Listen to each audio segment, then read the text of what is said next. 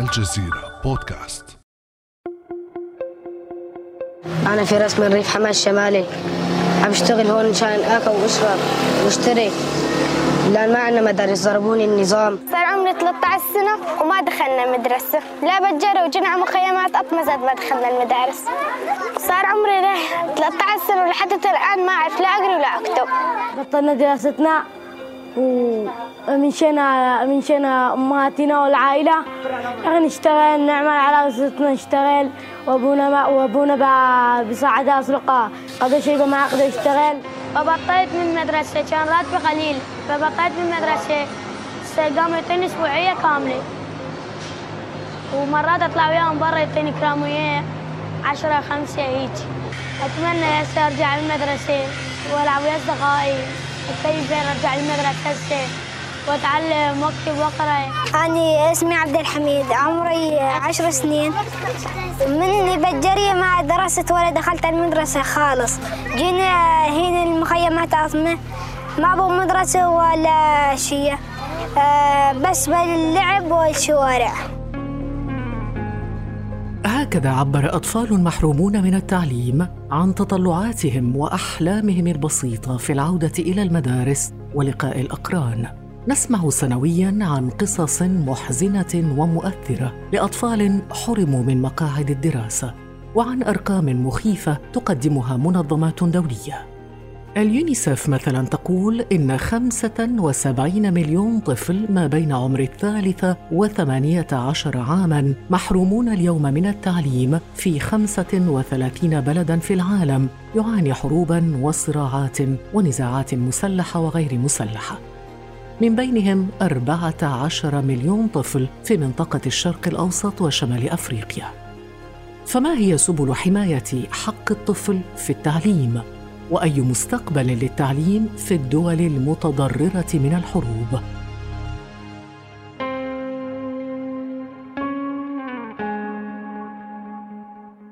بعد أمس من الجزيرة بودكاست أنا خديجة بن جنة.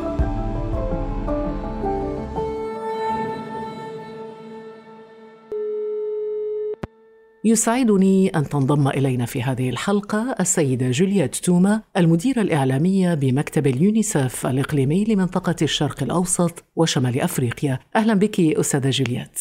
أهلا وسهلا شكرا خديجة. سيدة جولييت لو تحدثنا عن هذه الظاهرة أو هذه المشكلة ما حجمها؟ في أي مناطق تنتشر أكثر وما هي أسبابها؟ في الواقع نواجه في المنطقة أزمة تعليم أزمة كبيرة والأزمة تتفاقم يوما بعد يوم بسبب النزاعات والحروب من جهة. 14 مليون طفل خارج مقاعد الدراسة. أغلبهم بسبب الحرب في دول مثل سوريا، اليمن، السودان، دولة فلسطين، ليبيا، يعني الحرب كان لها أثر وخيم على الحياة الدراسية وعلى المسيرة التعليمية لملايين الأطفال في المنطقة، بعض الأطفال كما سمعنا في البداية لم يذهبوا إلى المدرسة ابدا، بعض الأطفال قطعت دراستهم، بعض الأطفال استطاعوا أن يعودوا لمقاعد الدراسة. هل هناك أسباب أخرى؟ يعني هناك فئات معنية بهذه المشكلة مثل أطفال الفقراء مثلا أبناء الأرياف ربما الإناث أكثر من الذكور في مناطق معينة الأطفال المصابون مثلا بإعاقات ربما تتطلب مدارس مختصة أو متخصصة هناك ربما أيضا أبناء الأقليات العرقية أو الدينية. هل هذه الأسباب أيضا تدخل ضمن هذه الفئات؟ بالطبع بالطبع. يعني قمت حضرتك بسرد كل العوامل التي تقف في طريق الطفل والطفله في المنطقة اليوم للوصول لمقاعد الدراسة، لا شك أن الحرب والنزاعات فاقمت من المشكلة ولكن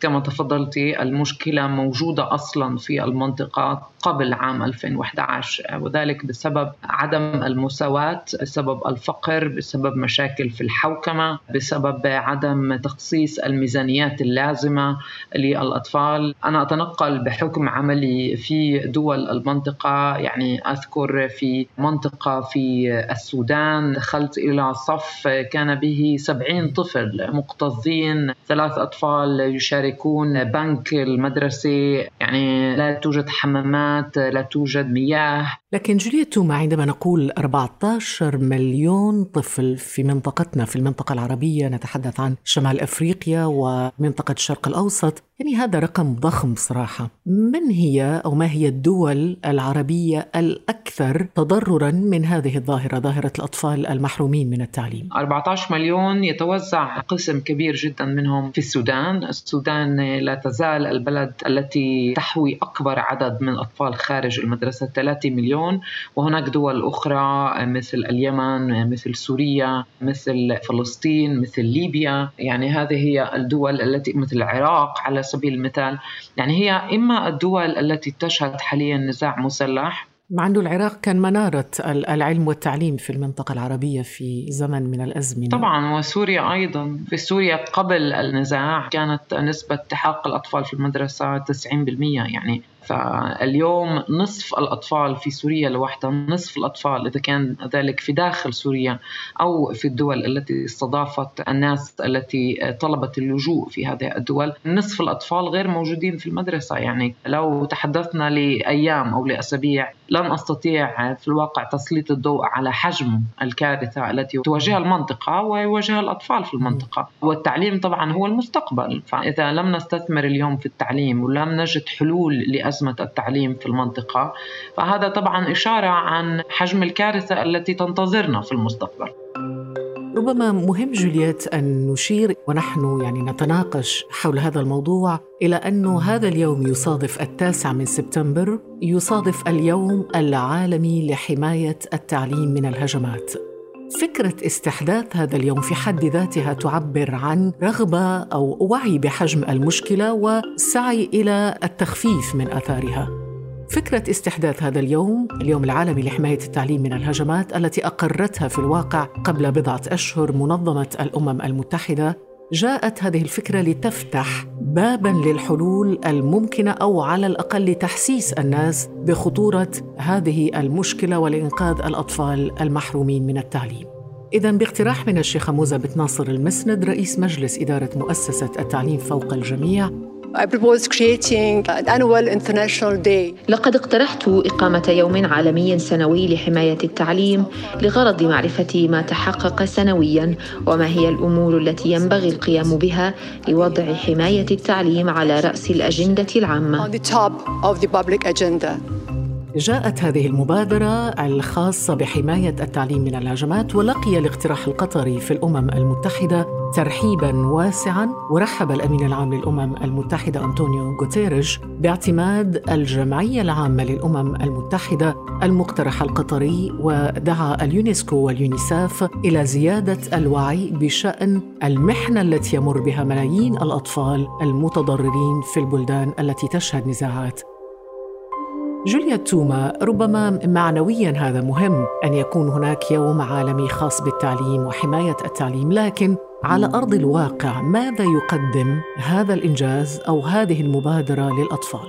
في الواقع في المنطقة لو نظرنا إلى العام الماضي هناك أكثر من 200 يعني 200 هجمة على رصدتها الأمم المتحدة ووثقتها الأمم المتحدة. مهم جدا هي ليست تقارير على مرافق تعليمية إذا كان مدارس إذا كان حضانات رياض أطفال ملاعب ولكن أيضا على الطواقم التعليمية التي تعمل من أجل تعليم الأطفال. أكثر من 200 هجمة. إذا كان ذلك في سوريا في ليبيا في اليمن في دولة فلسطين في السودان أو أكثر من 80 حالة رصدنا فيها استخدام المدارس والمرافق التعليمية لأغراض عسكرية وهذا طبعا أمر مرفوض.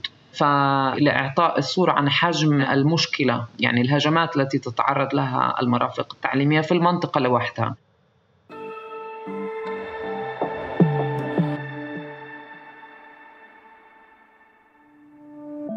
ابدأ بالاستماع الآن ولا تنسى تفعيل زر الاشتراك الموجود في تطبيقك لتصلك حلقاتنا اليومية فور صدورها.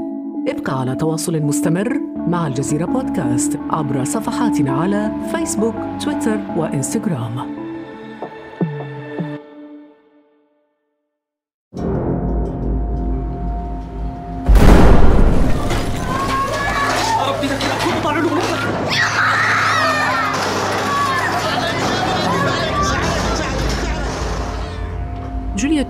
يعني هناك مدارس بالفعل قصفت في اليمن في سوريا في مناطق حروب كثيرة منها ما كان كما قلت مستقصد ومنها ما كان غير مقصود ضمن ما يسمى بالأضرار الجانبية للحروب في هذه الحالة أنت بما أنك من منظمة اليونيسف ماذا تفعل منظمة اليونيسف في حالات كهذه؟ بالنسبة لنا موضوع ضرب المدارس أو موضوع تعرض المدارس للهجمات بغض النظر إذا كان مقصود أو غير مقصود هو أمر مرفوض. فبالتالي هناك عمل نقوم به مع وسائل الإعلام في أي حال في أي مرة تعرضت مدرسة في المنطقة وأنا أتحدث عن المنطقة لهجمة إذا كان ذلك في سوريا في اليمن بالذات في أولئك الدولتين قمنا بإعلام مرتب ممنهج بالتعليم بالتعاون مع مجموعة من الصحفيين لتسليط الضوء على هذه القضية. ونسلط الضوء أو نزيد الوتيرة إذا أحببتي أكثر عندما يتعرض الأطفال للقتل أو يصابوا بجراح نتيجة الهجمة على المدارس. لأنه هذا أمر مرفوض تماما بالنسبة لنا في اليونيسف وهناك مسار قانوني بعد ذلك؟ يصدر تقرير في كل عام عن الأمين العام عن حقوق الأطفال وخصيصا على موضوع الأطفال في النزاعات المسلحة. يصدر في كل عام صدر حاليا تقرير عام 2019 قبل حوالي شهرين وهناك ما يعرف بالقائمة. بعض الناس يسمونها القائمة السوداء أو غيرها. هناك يتم وضع في هذه القائمة كل الأطراف التي هي مسؤولة عن تعرض لسلامة الأطفال. كلنا أمل يعني أن هذه التقارير في بعض الأحيان أحرزنا تقدم مع بعض أطراف النزاع مثلا على موضوع عدم استخدام المدارس لأغراض مسلحة. هناك بعض الجهات في دول معينة تجاوبت مع الأمم المتحدة وبالفعل حولت المدارس إلى مدارس بدل ما أن تكون ثكنة عسكرية.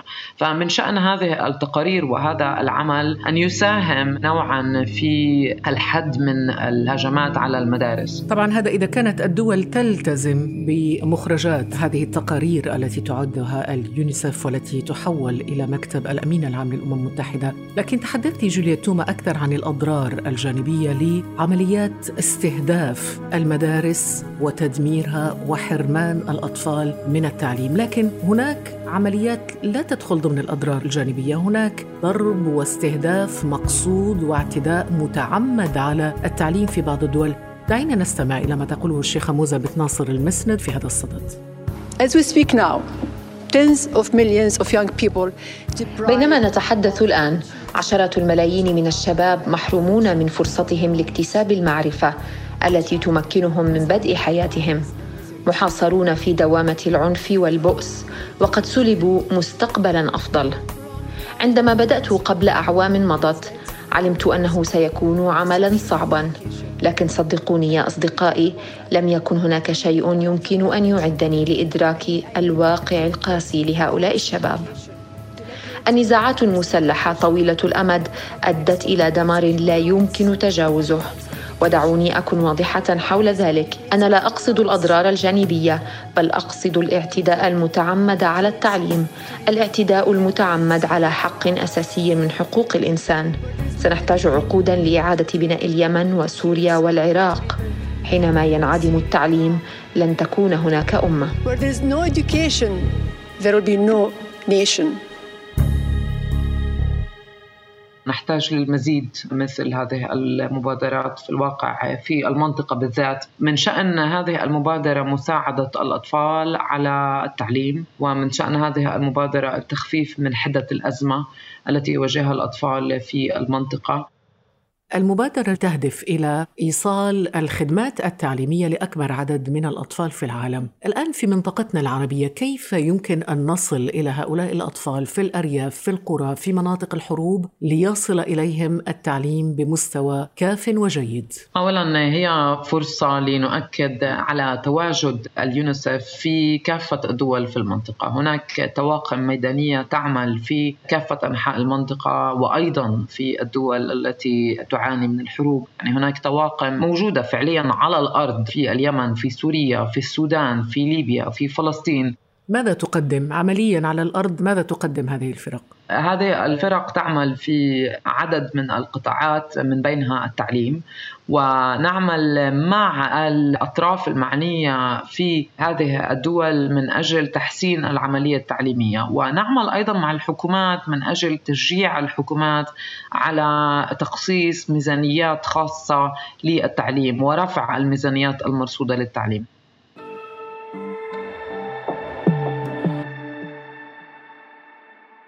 جيليا ما قبل قليل قلت أنه في العالم العربي نعاني ترديا في مستوى التعليم كما وكيفا وهناك انحدار متسارع في كفاءة المؤسسات التعليمية. هناك نقص في وسائل التعليم هناك نقص في التدريب يعني على كل المستويات إضافة إلى طبعا تحديات أزمة كورونا وما أضافته من ثقل للأزمة الموجودة أصلا المتعلقة بالعنف والحروب والصراعات وما إلى ذلك. كيف في ظل كل هذه الاضطرابات التي تشهدها المنطقة العربية كيف يمكن أن نقرأ مستقبل التعليم في هذه المنطقة؟ هناك علاقة أيضا في موضوع ما نسميه soft skills أو المهارات الخفيفة التي لا توفرها المدارس والجامعات في المنطقة. يعني فيما يتعلق بموضوع التفكير بطريقة إبداعية ابتكار وإيجاد الحلول موضوع طرح الأسئلة موضوع ال presentation skills كيفية تقديم العروض موضوع الكتابة مع معنى. يعني كل هذه الأمور أنا برأيي يعني هناك اختلاف إذا كانت تسمى المهارات الخفيفة أو المهارات الثقيلة أنا بالنسبة لي هي مجموعة من المهارات التي يجب على كل إنسان أن يكون حاصل أو يستطيع أن يمارس إذا أحببت بعضا منها شو اسمك؟ اسمي محمد آه شو تدرس اي اي صف؟